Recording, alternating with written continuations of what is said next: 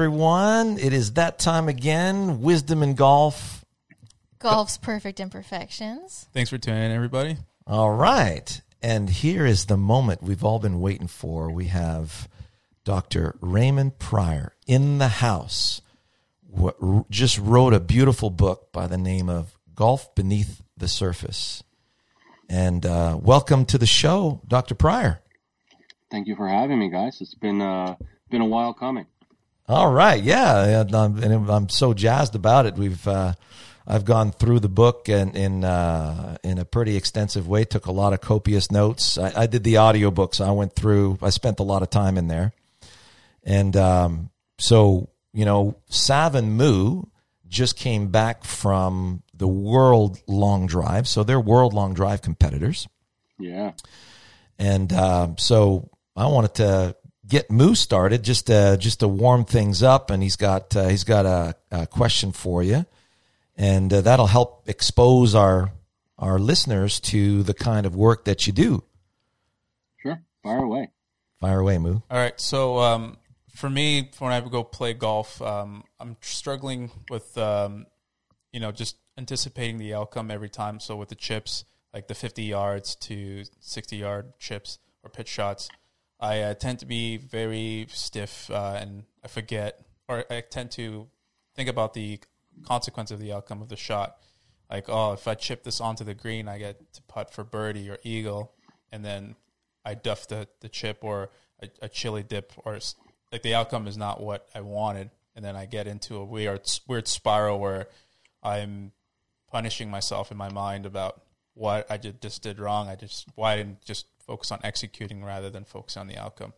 And I'm wondering if um, if you have some kind of me- not mechanism, but some way to remedy that so that the next hole uh, won't have that the same consequences essentially. So your question is how can you stay on time more or how is it that you can be less punishing to yourself in this situation? Stay on time and be present with each shot essentially. Yeah, okay. Yeah. And in your experience, is what you're experiencing as you're over a, a scoring shot, and you use the word anticipating. Yeah. Are you anticipating the outcome, meaning excited and trying to get to it sooner, yeah. or is it yeah. more a sense of anxiety, which is worrying about what the outcome might be? Uh, the first one, anticipating the outcome and yeah, getting excited. The adrenaline kicks in, and I'm like, "Oh, this is going to be a good shot for a birdie or a good shot for an eagle uh, coming yeah. up." Yeah. Yeah, so a really common experience for many golfers when they have a shot that they're kind of licking their chops on mm-hmm. is to get ahead of themselves a little bit and want the outcome to play out before it gets there. Yeah. Uh, Moo, what I would ask is, are there any indicators for you when you are either stepping into or standing over a shot that are telling you that you are, in the phrase that I would use, off time, meaning you're ahead of yourself faster than time is actually playing out so you're at the outcome before it's even happened? Yeah so when i'm walking towards a shot i'm already like like in my chops and like oh i hit the driver 330 down the fairway. I got like 60 yards into getting the green. So it's like after that shot you're i'm really like adrenaline's through the roof. And i'm already thinking about where i want to land the shot how it's going to play out before i even get to the putter like uh, how i'm going to put the uh, put the uh, ball before I even make the chip shot. So it's like those scenarios are playing in my mind before I even execute. okay, shot. so you've got yeah, you've got a bunch of future scenarios playing out before you even get there. That is in part fueled by some nerves. Yeah. Right. Okay. Yeah. Uh, and then when do those typically start? Like if you're going to find those playing out at their earliest, where would that be? It's you're walking up to the shot, you are standing over it. Where do those play out for you? Uh, as soon as I get within like uh, two yards of the shot. Like I set my clubs that, or I have my push cart ready to go. I already know what club I'm going to pick out, and you know, before doing my normal routine where I'm just present, I'm just thinking about how the shot's going to be the the shot that gets me, you know, birdie or eagle. So yeah, right on. Yeah, so okay. that's that's that's where I'm trying to manage those expectations and and anticipations, so I'm not um, hurting myself with the, with the strokes. Yeah. Okay. Uh, so it sounds like there are some a couple of pronounced indicators at certain times, meaning kind of when you arrive at your golf ball. Yeah. is there, as best you can articulate, are there any reasons that would move you ahead of the time as it's actually playing out? Um, just uh, it's probably because I'm trying to perform well and try to, you know, bring my handicap down. Um, so like there's goals around there, that mo- external motivators like that that are always kind of hovering in the back of my mind, which is probably Yeah. not helping me. I think because it's not allowing me to just enjoy the round and and actually Yeah, in other words, you know, when you're hitting it that far and that accurate, because he strikes the ball beautifully, and he gets the ball down the fairway, and then he has that. I believe I would say you have expectations of playing better yeah from the quality of shots that you hit, right? So now you're leaning on that short game to provide you with those results. yeah and yeah that's that's where I'm at in terms of uh, growth in the golf game essentially. Yeah, right on. Yeah. So the important part. So the reason I asked you a couple of those questions is I want to get a an idea of what is the shade of off time you're in. So Okay. there's different different shades, right? So for example, what you're experiencing is a sense of anticipation or eagerness, like you're wanting to get to an outcome sooner, Mhm. but you're not worried about it. So anxiety would be a different shade of being off time, where it's actually a worry about the future outcome or the reason I am a intentionally and emotionally attached to it before it happens is because I'm trying to avoid things that I don't want to happen, right? So I'm not getting the sense that this is an anxiety situation for you. Yeah. It's more of a uh, I'm excited. It's a bit of a for those who are uh, in the northern hemisphere, a bit of a uh, Christmas morning situation. where I can't sleep, right? Yeah, yeah, exactly. Yeah. yeah. Right. Yeah, I'm on, Which- I'm on that so- spectrum. Yeah. Yeah, and again, the reason that is um, oftentimes leads to disrupted physical skills is because even though you're not multitasking with avoidance, in the case of anxiety, you're still multitasking with a time frame that's not actually happening. Right. And so, you know, if we were going to think about this kind of as a as a thought exercise, I might say, you know, imagine you're wearing a watch on one hand Mhm. that has the actual time of the world playing out at the time that it plays out. And then on your other wrist is a watch that would indicate what time your focus is on, whether it's behind time, on time, meaning synced with the time that's actually playing out, and the, or perhaps you're in the future, meaning it's ahead of time. Okay. So the key for us, even when we are excited and um, licking our chops at a scoring shot, is can we get our watches synced here? And we cannot move actual time faster or slower. Time doesn't move slower or faster for us, even though it might feel like it sometimes. The key is can I get my psychological and focus clock on the same time that time is actually playing out? So, one of the things I was just speaking about with a LPGA Tour player a little while ago, the phrase that she uses, and I'll, I'll bring this in for you and we'll try to put it into a little framework for you. Okay. Um, the phrase that she uses is let yourself in the moment breathe. And what she means by that is she's going to use her breath in a mindful way. So this is a, a connected breath, not just I'm breathing. So using our breath to relax or calm down or be more confident is usually not very helpful for us. Using our breath to actually be present and as a anchoring mechanism. So by doing so, the way we do that is to pay attention to how our breath physically feels to us in the moment that we're in.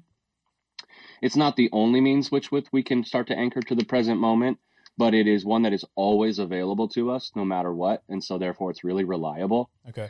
And so again, I would almost ask you like right now, Mo, if I asked you, how do you know you're breathing in a super literal way, not in a spiritual or f- metaphysical or even philosophical sense, but like, how do you know you're breathing? How would you answer that question? It's very difficult because uh, I don't really think about it in um, in that sense. So it's something that I probably have to pay attention to a bit more. Yeah. So if you were paying attention to the physical sensation of your breath right now, what would you notice? I would notice that I'll probably I need to bring it down a bit, slow down a bit more. So I'm Uh, time out. I'm not asking you to change your breath or Okay. modify it. I'm asking you, where do you physically feel your breath right now? um, through my nose. There you go. Yeah. Beautiful. So, again, in mindful breath, we are not trying to change or modify our breath. It's not a good breath or a bad breath. Mhm. I'm only paying attention to what it physically feels like for me to breathe right now in the present moment. And that physical connection Yeah. to the present moment is what syncs our watches. Okay. That's great. So, a variety of different athletes, especially golfers, many of them will say, I feel air coming in my nose or out my mouth. Right. Some of them will get really into that sensation and go, I notice the air coming in my nose is cooler than the air going out of my mouth. Right. Or oftentimes athletes will tell me, I feel a rise and fall of my abdomen. So again, I'm not modifying or judging my breath. I'm paying attention to what it physically feels like to breathe in the moment that I physically am living in. So we can only physically be in one moment in time, and that is our actual time playing out. But oftentimes we drift psychologically. And so one of the fastest ways to reconnect with the physical moment we're in is to find a physical anchoring point. And again, our breath is always available to us. And so when we use our breath to sync our watches, meaning pay attention to what it's like to be in the physical moment, that helps to get us back on time. So that is when that LPGA player says to me, I let myself and the moment breathe. Letting herself breathe is taking a couple mindful breaths where, again, she's not trying to calm down. She's not trying to relax. She's not trying to be more comfortable. She's not even modifying her breath. She's only paying attention to what it feels like to physically breathe in the present moment. And when we do this, we cannot help but our focus be more synced to the, the time that when it's actually playing out. Wow, that's The good. second part of yeah, okay. So the second part of that is let yourself, and then the second part is let the moment breathe, which is there's a part of us that oftentimes we want to get to the outcomes we want sooner and get away from the outcomes we want as fast as possible. Letting the moment breathe means let things play out, which means if the world can only play out a second at a time or a moment at a time, I'm going to be willing to let it play out on its time rather than my preferred time. And the reason this is really strong for us is because we don't actually really have a choice in the matter. That's right. So the more Yeah. the more we are willing to let things play out as time and speed and physics actually dictate, the less we feel the need to rush through them. And this isn't a bad thing that you want to get to a scoring shot and get it over with and get that thing as close to the hole as possible and try to make birdie and do all the things. The issue is you're trying to do it faster than time, time can actually play out. And so you are off time, meaning you're just ahead of yourself in the future. So your watches are not synced. Right. And the other part is that you're trying to have things play out faster than they can physically play out. And so I could throw the word patience at you, but it's not really about patience. It's about can I sit in this moment as it's actually playing out and get to the next one when it gets here because that's the only option I really have. Right. And when you do that, now what's starting to happen because you're on time and you're willing to let time play out on its time, not your time because it's not your time, it's that time then what happens is you have now have more access to your skills. And so instead of rushing through them or allowing your nerves and your future anticipation dictate how you're playing a shot, you get to dictate it. Now, of course, that still means you're trying to stick that thing as close as you can, maybe even jar it from wherever you are Yeah. and make birdie and continue around and shoot the lowest score you can. Mhm. But you can't get to any of those things faster than time actually plays out. And so, if you notice, so the structure we're putting you in is one, can you notice the signs and symptoms that your watches become unsynced?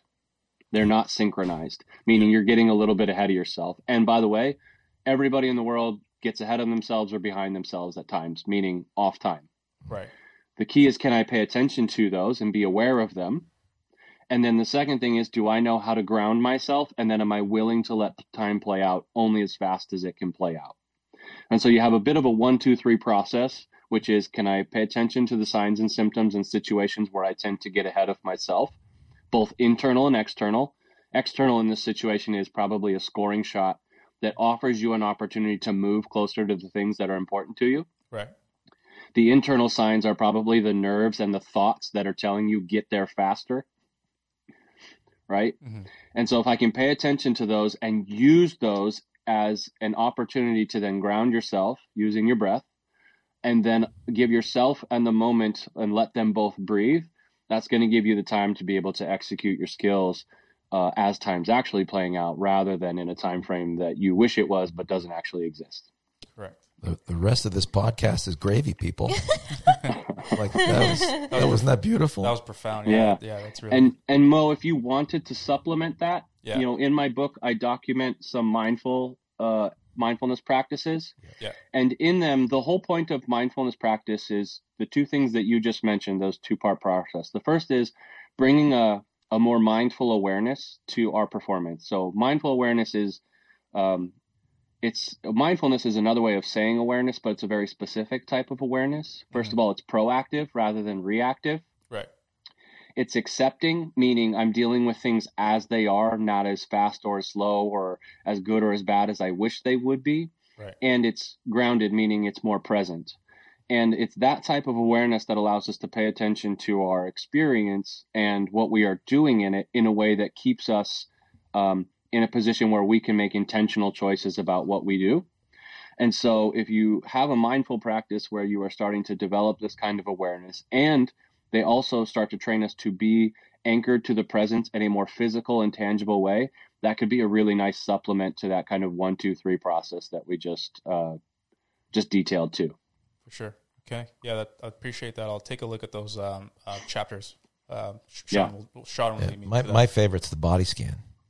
the body scan. Yeah. Yeah. Like I, I wake up at three in the morning, I go back to bed, and then I start thinking about all the stuff that's going to happen during the day, and then the you know the brain starts going and go, whoa, enough. I'm going to breathe, and we're going to just pay attention, and then just go through the body scan. So how how do my feet feel? How do my legs feel? How do My quads, you know, my knees, my joints, and then I go up the land. By the time I'm halfway done, I'm back to sleep. Right. Yeah, and you know, to your um, to your experience there, Sean, there are two things that keep us from sleeping well. One of them is we are doing a lot of things during our waking hours that keep our nervous system activated enough not to fall asleep. And the second is our own thoughts. Yeah. Whether that's anxiety or just being preoccupied and problem solving and anticipating. And our mindful exercise, the reason they help us to sleep, and, and you would be one of many, many, many people who find it really valuable to have a body scan, or if you're looking in Yeah. the, the psychological literature, it would go under the, the category of yoga nidra, mm-hmm. where what it does is it down regulates your nervous system and it grounds your thoughts. And that is essentially the formula for sleep for our brain. There it is. My my mom could use that because she has a very very hard time sleeping. I know. Yeah. Yeah. Well, let's not go there. You'll give her that body scan though. yeah, yeah. I'll give it a body scan. Um, I have a couple of questions more targeted towards the female side of things. Um, you know, recently there's been more conversation about like the female cycle, like our menstrual cycles, and how that plays into our everyday, and kind of how unavoidable those. I mean, it's just a biological thing that's unavoidable for life, right? And finding tools on how to kind of accommodate for it and work around it depending on the situations that you're in. And for me, in long drive, we were just when we were just at Worlds. The first day was great. I went in kind of no expectations, see what happens, and honestly, my goal was to make it to day two, and I would have been, and I was going to be super happy. So I make it to day two, and I'm like, okay, well, realistically, my chances of moving on to day three, just based off of my speeds and everything like that, are not the highest. And I was I was okay with that. But I had I opened with an OB set and it just it just threw me because I came from my first day having 6 out of 6 balls in two of my sets, super consistent balls in play to going to an OB set on the on day 2 to open and I'm like how How do you get over that? how do I get over that? Because it wasn't even like I was upset that that would hurt my chances of moving on to day three. It was more so I was like disappointed in myself knowing that I can do much better than that. So uh, your question is, how do you get over, um, we might say, some setbacks or failures that are more than we anticipated? And then tell me how this layer moves into, you were talking about uh, menstrual cycles and Yeah. and that type of stuff. Is are those two separate questions or are those together? Um, depending, so together because let's say I was in that same situation at Worlds, but I was right before like my period and my Yep. hormones have dropped. I have no control over my emotions at that point. It's like, how do you get over those like biological inevitabilities as a woman? Yeah, can be a real challenge, and you know, as a uh, a male, I will temper my um, my response to this in saying that I'll just know I'll just re- relay what I know from our research and from our physiological understanding, and that women often experience their menstrual cycles and then the um, the hormonal change and then therefore the physiological symptoms differently. Mm-hmm. So I would say with any client, whether it was something like a menstrual cycle or um, something they're experiencing in their life, there's a significant amount of awareness to how you experience those changes that oftentimes helps us prepare for those uh, more preemptively. So it's front loading the process. Okay. You know, for example, it's not uncommon that many of the players that I work with on the LPGA tour, in our conversations together, I'm asking them, you know, how are you feeling? And in that question is oftentimes loaded, you know, physiologically as well as emotionally or cognitively. Mm-hmm right? And and if you can do that, you can oftentimes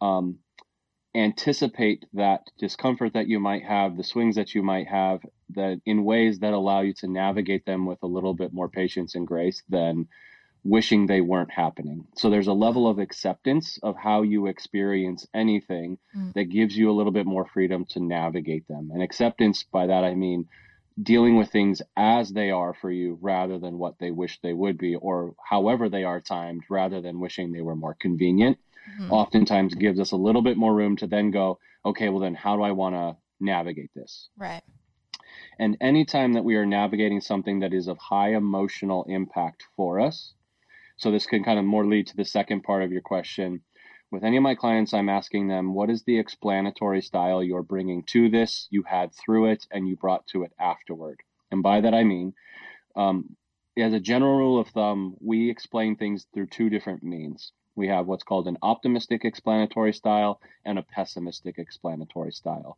They are not, did I just see things as the glass half full or half empty? It's really the reason why we would see a glass half full or half empty or any experience of our life.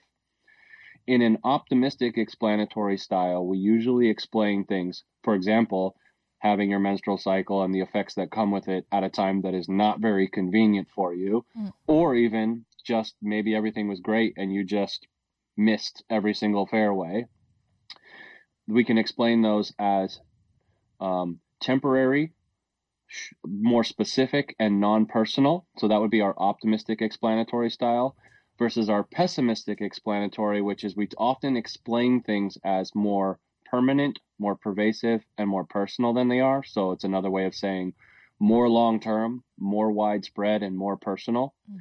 And so, for example, let's say I go out and I try my very best and I've missed all eight shots in my long drive competition, like no, nothing in the grid. Mm-hmm. I can explain that as, man, that was not great today and my whole entire thing that I'm doing, my whole system of training and my swing and my approach to this, all of it is awful. So baby out with the bathwater. And you know what? This is just further evidence that I myself am just incapable of doing this. Right. So what that would be doing would be making a an experience, particularly in this case, we might put it under the category of failure as something that is a really long-term problem, a very widespread problem, and something that is a personal indictment to you and your capacities, in which case then it's not a surprise that our emotional response to that is going to be much heavier and make it very difficult for us to move forward and get better. Mm-hmm. Right. So it's if you are trying to compete at something and be good at something, particularly in the in the uh, public sphere, you're going to experience failure and mistakes to certain degrees. Yeah. What our optimistic explanatory style does, it's not that it tries to sugarcoat things and smother it with positivity. It's trying to move closer to truth. Mm-hmm. And the truth of the matter is, most of the time when we fail, there is some amount of time that it lasts. It's very rarely as long as we explain it to be. Mm-hmm. Similarly, there are things that when we fail or make mistakes that we might need to improve and make adjustments on and evaluate honestly, but very rarely are the problems nearly as widespread or as intense or as deeply seated as we tend to make them. And almost always, our performance is far more a reflection of the efforts we applied and the circumstances that we had to apply them in than a personal indictment that you either are or are not good enough. Right. And so, what I would encourage anyone who's experienced both success or failure is what explanatory style are you bringing to this? How are you explaining this event or experience to your life to yourself? And again, you're not trying to sugarcoat it and tell yourself, "Hey, you did a great job. You did nothing wrong. It just the world conspired against you," because that's not true. Mm-hmm. But you might evaluate like, "Okay, well, what is the scope of this situation? Like how long does this failure last?" You know, for example, if I was talking with a tour player and they said I missed the cut, well, there's a length of time that that impacts their life. They're not going to be able to tee it up again for, you know, for if they're fortunate enough to have status available to them, it might be several days. If they're not, it might be several weeks. But very rarely is it an end all be all type of situation. Right. Similarly, if I said, wow, so every single part of your game and your performance was a complete disaster, well, no, actually, what I did was my putting just wasn't great this week. And I would go, okay, so what about your putting? Well, I was having it, my speed was pretty good, but I wasn't reading line very well. Okay, well, that's a very different situation than my entire game is a disaster and I'm never going to make a cut. and then also, well, it just proves that I'm not good enough to be on this tour or that I shouldn't be out here.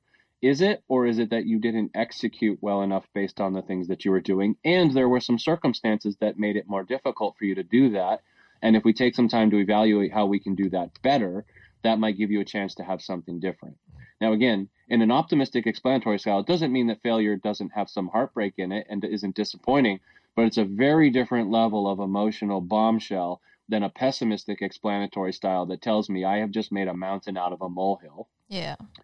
And so, what's what I would again as a man, I'll be very careful with this, but I would say if you are um, experiencing the uh, symptoms that come with menstruation and the hormone shifts that come with it, it can be easy for us to shift to a pessimistic explanatory style because we don't feel very good. Yeah, that's what tends to happen with me. Right. And so if we can pay attention to the fact that I don't feel very good and then pay attention to how we are explaining the events and experiences of our lives, that gives us a much better much better chance to navigate them uh, what with whatever circumstances and challenges we're facing, both internal and external. And if things don't go our way, it gives us the opportunity to more accurately and objectively evaluate our performance where we can actually learn from it and get better rather than making a bunch of conclusions that make it very difficult to stay motivated, to try to get better, to actually get better. And then ultimately that tends to destabilize confidence pretty significantly. Yeah, that makes sense. Brilliant. Does does that get to your questions? Yeah, yeah, it definitely does because, you know, there's been times where I'll go up at a competition and like in Denver, I felt so good. I felt so confident and it was the first time that I had felt that way in competition. And then in Kingsport, Tennessee, it was, you know, right before my period, not feeling very great, had an OB my first OB set ever in long drive and that mm-hmm. just like it it was so I couldn't get out of the the mental slump and it just it ruined my whole event which is disappointing Yeah. Yeah, if you're telling me I physically feel awful and I performed, you know, we might say worse than I ever have in my current experience, those are two significant setbacks of very challenging situations. And I wouldn't ever try to make any client feel better about that. My Mm. job isn't to help people manage their feelings, but I would want to know what psychology you're bringing to that that then impacts your feelings. So, you know, as a bit of a an insight and getting kind of really technical with our psychology, there's nobody in the world who technically controls their emotions. Yeah. We only control how we think about things, or there's a certain way we think about things that um, delivers our emotions. So even though thoughts and emotions oftentimes seem like they happen instantaneously, you know, the vast majority of neurologists and psychologists agree that thoughts technically precede emotions, whether it's a preset thought or a core belief, or whether it's a spontaneous one. And so if we pay attention to oftentimes how we are what meaning and purpose and purpose we're giving to events, that's going to determine a large part of what the what the emotional response is. Now, we typically have preloaded that failure doesn't feel good for us. Mhm. Does that's not how it has to be, but for the most part, for most people, that's how it sits. So then, if you're adding physically, I didn't feel good, then I failed, which also doesn't feel good. Excuse me. And then I've thrown a pessimistic explanatory style on it. That's going to be a heavy, heavy experience. yeah There we go. yeah so I guess based on what you're saying I think the best way forward for me if that were to happen again is I guess just being mindful of kind of what's happening in the moment and I guess adjusting my perspective to the more optimistic side of things rather than the pessimistic. Your, pes- your optimistic explanatory style isn't trying to sugarcoat the experience. It is, however, trying to see it more objectively and truthfully. Yes. And if it was objective and truthful for you, that also gives you objective and truthful means to be able to get better or do something differently in the similar set of circumstances. Yeah, and that's learning, dude. And that Yeah. is very motivating for us. Yeah, that's uh, I I almost wish that I could have had that that learning like in the moment and I've I've had those learning experiences like after reflecting on the events. And I guess now at the end of the season it's nice to have, you know, the uh the explanation and the psychology behind it from you and that I think that'll be a, a huge thing to bring into next season with me. Absolutely. One of the things you're you're uh, communicating there that I think is important for any listener is us paying attention to, and even what in psychology we call this front loading. Front loading means it not different, not that different than physical training. You're doing the work oftentimes before you need it. And so if we front load our explanatory style, making sure we're paying attention to what are the explanations we are giving to both success and failure and paying attention to those, oftentimes that sets us up to bring those in rather than hoping that our default settings spit those to us while we're actually in competition. Right. You show up Yeah. with your tools. Correct. Absolutely. The um, you know, one of the things that I really appreciated from the book because I I use a lot of this in my in my teachings is you know when you brought the the construct physical construct of the brain forward and you know the the lizard brain the limbic brain and then the neocortex and the fact that they all work at different speeds which was really cool for you know neo neocortex is a lot slower and and uh, your your lizard brain really engages super fast when it comes to situations of anxiety and and how it just takes the the the the, the, the prefrontal cortex offline i hope i said that right. Yeah, so um, you know, an updated version of the you know systems that you described there would just be old brain and new brain. Yep. Old brain being our fastest and strongest. So it's not just that they're faster; they're also stronger, and mm. they will overpower the weaker, slower parts of our brain that we would prefer to be operating on if our psychology or the actual physical situation gives them reason to. Right. So anxiety actually comes from our prefrontal cortex, where it's us playing out all the what if and uh oh, don't let this happen and you can't let this happen and what if this and what if that happens. Yep. to the point where it becomes threatening enough that our old brain recognizes it as a threat because again it doesn't really know the difference between what is an actual physical threat and what's only an imagined threat.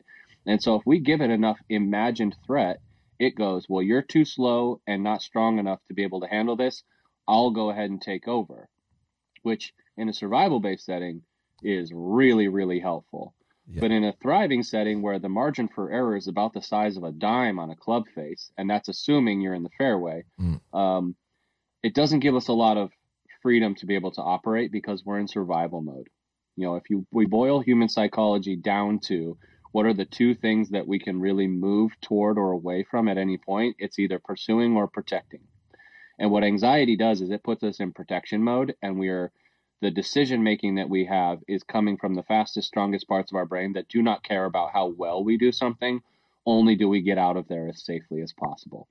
Right. And again, in survival settings, outstanding. But in thriving Yeah. settings where we're trying to hit a golf ball perhaps really, really far, or perhaps really, really precisely, that type of decision making does not really help us very much. And Yes. if you do that to a degree where that that loop and that constriction gets tight enough, Sean, like that's the formula for the yips.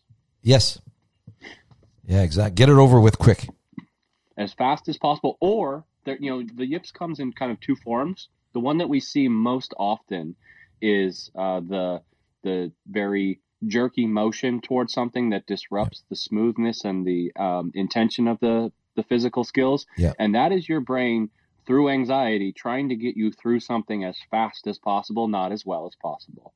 The other form of the yips is I can't move at all. So this is the player that has a really difficult time stepping into a shot or a really difficult time taking the club back. Hmm. That is your brain trying to just stop you from doing the thing at all. and so if your anxiety is driving the experience, the fastest, strongest parts of your brain are just trying to get you to stop doing something or get it over with as fast as possible, not as well as possible, which is why anxiety is super disruptive to our performance, whereas nerves are not.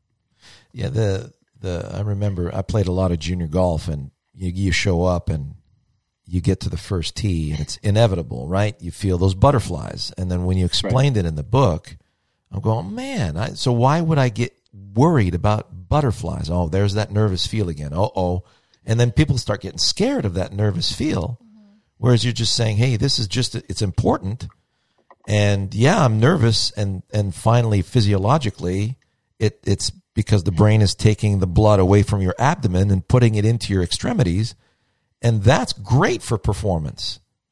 And that's going to make you hit the ball longer and it's going to make you feel stronger. But then if you let that scare you and it turns into anxiety, that's when it really becomes a disaster or Yeah, potential potential disaster, right? it become it be, starts to become disruptive to us when it Yeah. moves from that. So to your point, you're 100% correct. Physiological our physiological mobilization, that's our nervous system activating, happens anytime I put you in a situation where the outcomes matter enough to you Yeah. and there is indeed a margin for error between success and failure. Right? And that is so that again, that's also a survival mechanism, but it's not just a run away from saber-tooth tiger mechanism. It's also a go get those berries over there or go find that water. Yeah. So it is a also so nerves, by the way, have the capacity for protection, but they also move us toward pursuit. Yes. Anxiety is protection only. It's the threat response. There we go. That's really that's really important to differentiate. Yeah. And and having that kind of knowledge, you go, okay, I'm nervous. Good.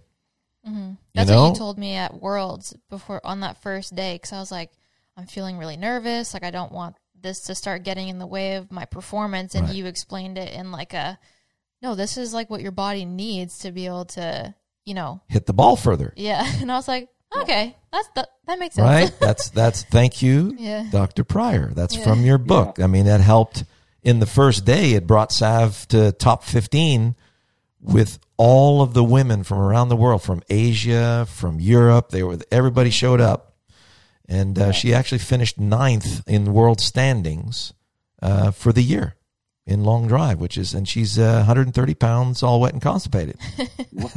oh, congratulations on that. Thanks. Yeah, and to, and to your to your point there, Sean, you know, if, even if we're just talking about the neurochemical difference between nerves and anxiety, Mm. um, nerves is it is adrenaline. It's a burst of cortisol followed by norepinephrine, which is another way of saying adrenaline. But it's also dopamine.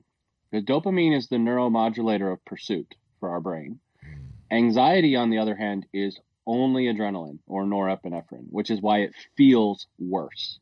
So mm-hmm. dopamine plus norepinephrine feels kind of good for us. There's some discomfort because physiologically we're elevated and our brain is trying to figure out do I need to fight or flight? But the dopamine goes, uh, how about we flight? Or how about we go for this thing?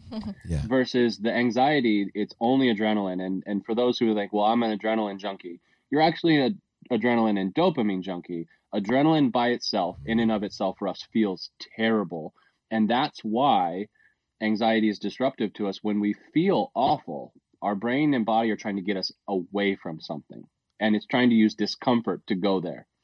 And so that's the reason why anxiety feels worse than nerves uh, on a neurochemical level. So if you can recognize nerves as like, yeah, I'm a little uncomfortable, but I'm noticing that I'm ready to go compete Yeah. versus the I'm worried about the future and I feel a sense of dread. I mean, you can recognize those two. Those two require two different interventions. Yeah. That was your first day, Sav. Yeah. right? Because we prepared, and and we did our thing on the range, and we prepared beautifully. And you had a you know you had your plan of action. You show up, and the first the first set was okay, mm-hmm. but then we finally zeroed in. And once you found that target, mm-hmm. it was like it was all over. You started just Yeah. filling the grid, Yeah. and the performance was amazing. It was really Yeah. beautiful to watch. and it was it felt good too. It's like it it was how I felt in Denver, Yeah, where I got up on the tee and it felt like I can't miss, kind of thing. that's it. Which yeah, I missed a couple of shots. Let's see what happens now, but right? like the confidence that I had. So I guess another question that I would have is if you start out with like that OB set that I had on the second day, what's the best way of pulling yourself out of that negative experience? Funk. Yeah, how do you pull yourself out of that funk to then get back to a place where you can feel like I got this? Yeah. It's a similar process that we talked about with Moo, the- except there's one extra component to it, which is difficult for us, Savannah. Mhm. Um, but it is it is the driving force, which is acceptance of what's happened. Yeah. So acceptance, to be very clear, doesn't mean that you're that you like something. Mhm. It doesn't mean that you don't care. It doesn't mean that you're satisfied. It doesn't mean you're necessarily comfortable or certain. And it doesn't mean you're settling for less. Yeah. What it means is you're dealing with things as they are. And once you have, you know, let's say it, it could be what the situation that you experienced, could be a player playing a, an awful first round of a tournament, could be just having a terrible tournament altogether. Once it happens, we can only uh, control how we respond to it. Mhm. What happens for our brain is, again, and so here's the different parts of our brain, brain playing out, and the, depending on the type of explanatory style we are bringing to it. Our brain is designed to try to save us from the things we tell it we it must be saved from. When we don't accept past failure and mistakes for what they are, but not necessarily making them worse than they are, but just going, wow, man, that really wasn't very good. and here's what I could have done differently to and accepting things that have happened and letting them be in the past. What happens is we are always dragging that with us. So now our watches are not synced. One is playing out in the uh, time as it's actually playing out, which doesn't care about what's happened in the past, except that we do. So now our watch is always off time in reverse. So we're in the past. Stewing. Then, yeah, stewing, dwelling, we we would call this. Yeah. Then the challenge becomes, um, Savannah, is that when we are unwilling to accept things in the past for what they have been, and again, our explanatory style matters for how easy it is for us to be able to accept things or move past them. So I wouldn't overlook that. But when we are not willing to accept the past, especially the things we don't like for what they are, we are essentially communicating to our brain, this is something you need to save me from in the future. Mm. And now I have just planted the seeds of anxiety Yeah. So that when I'm in a similar situation, instead of me going, okay, that happened last time, here's the adjustments I've made, go pursue performing really well, I have planted the seed of, oh, that happened last time. That was the worst thing that could have happened to me. It's a personal indictment, da da da da da. You need to save me from it happening in the future. So then when it comes around, our brain goes, uh oh, well, what do I got to do to make sure the past doesn't repeat in my future? Right. and now you have put yourself into uh, protection mode rather than pursue mode. Yeah. Yeah. So the acceptance piece is massive for us, not just from getting out of the past, but also making sure that in the future we don't bring anxiety to something uh, to try to save ourselves from something that has already happened. Yeah. It was funny because that first OB set that I've ever had in long driving in Kingsport, Tennessee, I got off the tee and one of the other competitors, she's like, she's like, it's okay. It won't be your last OB. And I was like, oh, okay. Like that's Yeah. not really what I needed to hear in this moment. And then, Yeah. and it's kind of been like a little bit of a lingering, not, not a, not a thought in the forefront, but just like a little lingering. The she planted a seed on you, Yeah. and you and you let And- it you let it take hold. Yeah, and not on purpose. She didn't do it on purpose, obviously, Right. but like, you know, I'm, I'm a, an anxious person by nature, so I tend to cling on to little things here and there that I shouldn't, that aren't important, but that my brain perceives important. I guess. Right. And and how would you? How would- what would be that? The you know, uh, Dr. Prior's answer to that. I mean, if somebody said that to you, what where would you go? Well, the player was probably trying to help you feel better in that Yeah. moment. It was very well intentioned, but Yes. poorly executed. Yeah. Um, That's what Well, you would would- call that. You, would- you would call that surface psychology, right? Yeah, it's a little bit of surface level. I, I mean, I'm not asking a, a long drive competitor to really know what a great psychological response would be to somebody, um, you know, experiencing a significant amount of failure or what they consider to be a significant amount of failure. But Savannah, what I would um, encourage, you know, what that player is probably trying to communicate is that, like, if you're going to do long drive or play golf or do anything, there is always the possibility of failure. Yeah. And when we, the more we resist failure, the less we are willing to accept it, Mhm. the more we are trying to meet it by means of avoiding it. Yeah. And of course, what that does is it makes it more difficult for us to execute freely. That disrupts our physical skills. yeah. What's going to be difficult for you and for anyone when we fail to a certain degree is the hard part for us is we have to accept that what just happened may indeed happen again. hmm And the more I try to resist that possibility, regardless of how large or small it is, the more likely it is that I will perform in a similar way when those situations are possible, which then creates this kind of, you know, we would call it a self fulfilling prophecy. But really, what it means is I'm bringing anxiety to the same situations over and over again, and then they play out in the way things typically play out when we bring anxiety Right. So- Because there's a. one of the things that you'll have to accept is, or not have to, but you could choose to, Mhm. is that you had experienced failure in a way that you haven't before. Be mindful of the explanatory style you're giving it and the mindset you're bringing to it. And then also, well, is that something that I am willing to perhaps experience again? If Mhm. the answer is yes, you're communicating to your brain, you don't need to save me from that Right. in which case then it's far more likely to meet it with nerves not anxiety because again anxiety is our brain trying to save us from the stuff we tell it you have to save us from so you know for the bottom the if i was going to put it into a kind of a larger umbrella the more we are willing to accept the worst case scenario and worst case experiences for us the more likely we are to be able to navigate those situations in pursuit than in than in protection mode Yep. meaning the more likely you are the more you are willing to experience your worst the more access you have to your best Mhm. And so what she was probably trying to get you to do is be like hey you know it happens to everybody and Yeah. it'll probably happen to you again Yeah. just probably in a delivery and at a time where you weren't quite ready to receive it. yeah. she's she's a great girl. Uh, it was just yeah, it was so interesting to hear it in the moment when I was so already like bummed out. But I guess it's also like it's you have to remove your ego, right? Like I've always been somebody who's been very uh preoccupied with what other people think of me. And I think sometimes that interferes with my performance as well. Actually, I know that it does. Um, so, you know, it's like, okay, well, if I remove ego out of the question, it's like, well, I'm not above having another OB set. Like I'm a human being, right? Right. Like I'm I'm allowed to make mistakes.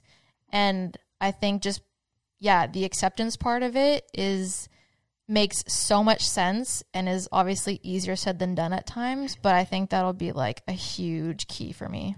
That's what you would call being mode instead of doing mode, right? Because when you're in doing mode, you're making sure that this doesn't repeat. So I'm going to go practice my butt off and and make sure that this doesn't happen to me again. And so you you could try that but it would be a fool's errand um, there's no amount of practice or skill you can acquire that guarantees success and guarantees that it will never fail, even in some very spectacular ways. Um, you know, to this shade for you, um, Savannah, you'll, you know, without going too much into your psychology, I'll just speak in general terms when Mhm. it comes to other people's opinions. Other people's opinions matter in our lives to a degree. Yeah. Um, we are social creatures. We need other people's opinions to navigate the world. However, there is certainly a point of diminishing returns where quite most of the time what happens is we treat other people's opinions as if they are complete and accurate uh, ideas, Mhm. as if they're facts. And we are also uh, agreeing with them, meaning if someone thinks this about me, it must be true. Right. And so, really, what we're doing is we're trying to avoid our insecurities and our own personal feelings of where our shortcomings are by trying to manipulate other people's and or avoid them and so therefore people's opinions become pretty threatening to us you know our uh, semi popular term for this is FOPO, fear of people's opinions. Mm-hmm. And oftentimes, um, that is a reflection of our explanatory style about people's opinions. So if someone thinks this about me, they must be right. Mm-hmm. And it's important for us to challenge that thought rather than challenging their opinion because the opinion is just that person's idea. We have to pay attention to what is the belief or what is the thought I have about your thoughts that would give it enough power for for those opinions to be something that I am either trying to always procure or something that I am trying to avoid. Yeah. And there's a significant amount of research that shows that the higher our level of FOPO is, the more anxiety we feel because people's opinions are not controllable. Uh, they are unavoidable. And regardless of how successful you are, you are going to get opinions from other people that are non favorable. Yeah. And so the more we value them, the more we start to worry about them because there's no scenario that can play out where we don't receive opinions in a way that we don't want and are therefore threatening. Um, so it's not about pretending people's opinions don't matter, but it is up up to us to ask, well, what kind of value am I giving to these opinions Mm-hmm. that would cause me to be worried about them in a way that I can't control? 100%. Yeah. Yeah. So one of the the last thing I'd like to touch on bef- before we adjourn is one of the things that I really appreciated about the book was the way that habits are uh, based on reward, right? Correct. So is uh, to be to be clear before you ask your question. For our listeners, reward doesn't mean that you get a reward. right, Reward is a uh, neuroscience term that refers to, you might say, the reinforcing reason why we would engage in a behavior, whether it's a physical behavior or a psychological behavior. So it doesn't necessarily mean that it feels good, but it's uh, it's a reinforcement. the reinforcement is a the re- reward, is what you're talking about. correct. Yes. Yeah. So I mean, I remember one of the examples that you used in the book where uh, an LPGA player uh, had a rough day and she felt the need to do something about it. So she needed to go practice her butt off and went binge practicing. And the binge practice is the reinforced, uh, the reinforcement or the the reward, right? Well, the the feeling she gets from panic practice is the uh, the reward. So the trigger in this case, so habits are learned as like trigger behavior reward, which is means to say when this happens, I do this for this reason, whether we are aware of it or not. The trigger was playing poorly. The behavior is go panic practice and binge practice. The reward is the feeling, and I'm putting air quotes for those since people can't see, the feeling Yeah. that you are doing something to create confidence. Right. And again, that feeling that I'm doing something is what reinforces the anxiety driven practice. That if I do this, it will, and then fill in whatever blank, make me feel more confident, make sure this doesn't happen again tomorrow, cr- fix everything that happened today, etc. The downside is what we feel is doing something and what we are actually getting from those do not always align. Right. And so, in that case, and for any player, panic practicing after a round of golf uh, is rarely, if ever, valuable for a variety of reasons. One, remember, in anxiety, the prefrontal cortex to our brain, so when we are in a state Yeah. of semi panic, is not fully online. Yeah. In which case, then you're not really doing things uh, intentionally, you're doing them reactively and in a way that you're trying to protect, not pursue in which case then you are actually reinforcing anxiety while you are doing it. And the second thing is, is we know that when we are anxious, there is a physical manifestation to that in that it disrupts the physical sequencing of our motions.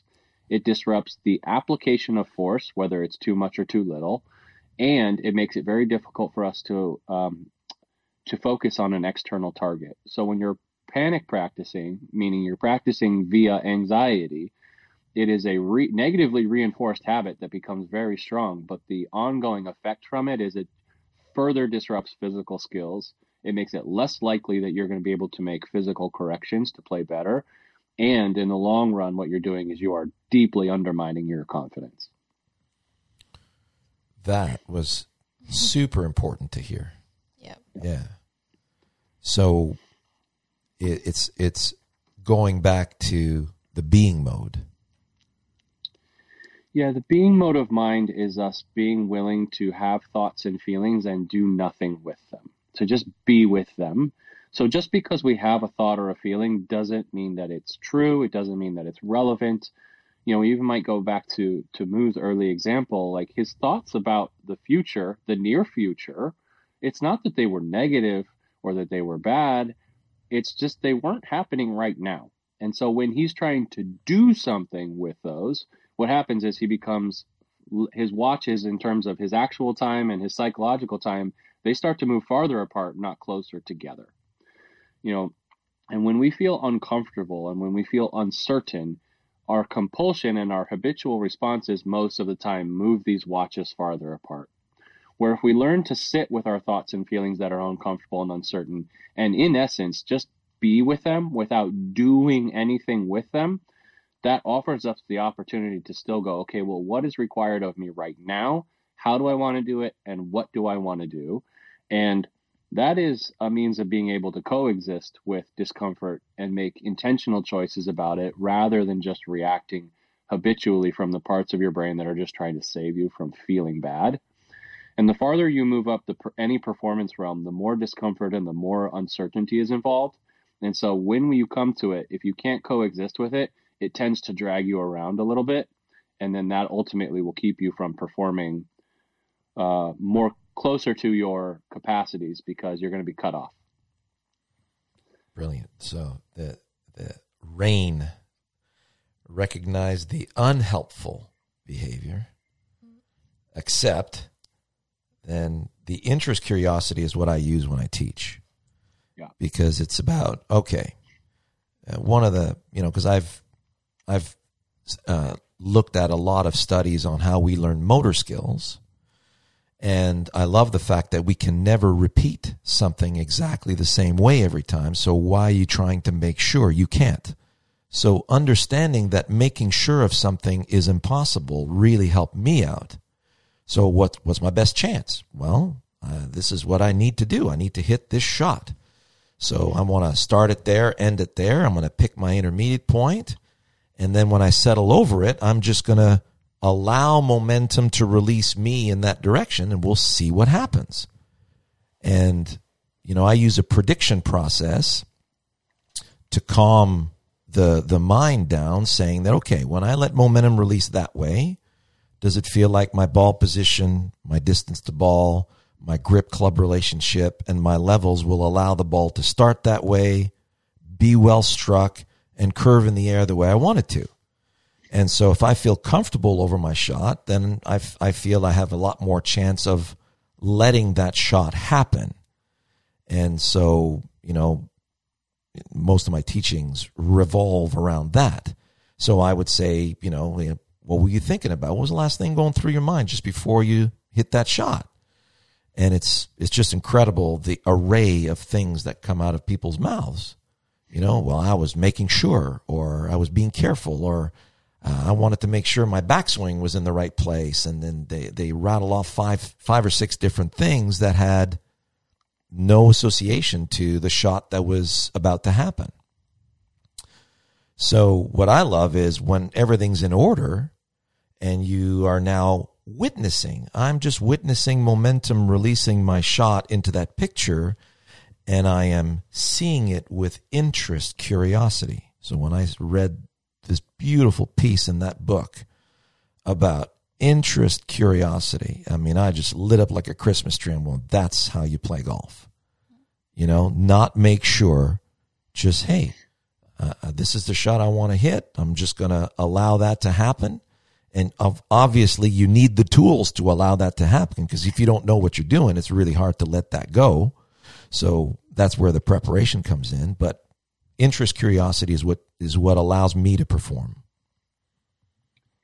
if i could uh, right now especially during q series season if i could bottle up a little more of let me go play as well as I can and see what happens and force feed it to a lot of my clients, I probably would. it's uh, being willing to see how the future plays out is a significant marker of psychological strength. It is essentially the opposite of anxiety and it funnels our focus to the present. Yes, sir. Which is essentially the formula for stable confidence. And if you lean into that a little bit more, that's the formula for flow state. Yes, sir. Sure. That's exactly it. And when I when I practice or play, I'm I'm I feel now I am in a meditative state. Mm-hmm. I, it's like mindfulness. So my next quest is to have golf be mindfulness exercise for people. That would be that would be awesome. There we go. Well, I'm I'm almost there, Doc. I'll let you know when it's uh, I'll let you know when it's complete. That would be wonderful. Right on. Well, thank you so much for coming to the show. We could talk all day, literally. But Dad's been very, very excited about your book. yes, and I'm I'm I'm so stoked. I mean, you were very gracious, and uh, uh, uh, this was just a fabulous podcast. I can't wait to publish this to our listeners. And um, you know, best place to get the book, obviously, I, I go to Audible or go to Amazon, uh, and it, again, it's called Golf Beneath the Surface. And uh, oftentimes, you know, I get, "Hey, Sean, what's a good read for you?" That's you're my first pick now. You're it's like that's that's the book that you need to get. Period. End of sentence. And uh, we are going to talk a lot more about it amongst our ourselves and our students and um, we're going to be uh, like we have a um, I have 180,000 subscribers on our YouTube channel, and uh, that's something that I would love to start including in my future lessons uh, on YouTube, so that people get a little bit more uh, in tune with these uh, these concepts. Um, I think for anybody who's looking to get better and enjoy golf more, I think it's easy for us sometimes to overlook that our psychology is the first domino in the order of operations that leads to physical skill execution. Yeah. So if you're leaving it to chitude with most parts of their game, whether it's their equipment or their physical skill, and just kind of hoping, and um, so my hope is my hope is that more people will put that um, as not necessarily a priority, but at least an equal footing, which yeah. opens the door to them getting more out of the rest of their uh, performance areas. Absolutely. All right. Well, enjoy the rest of your week, and um, where's uh, where's your next trip? Next trip, I'm headed to West Virginia.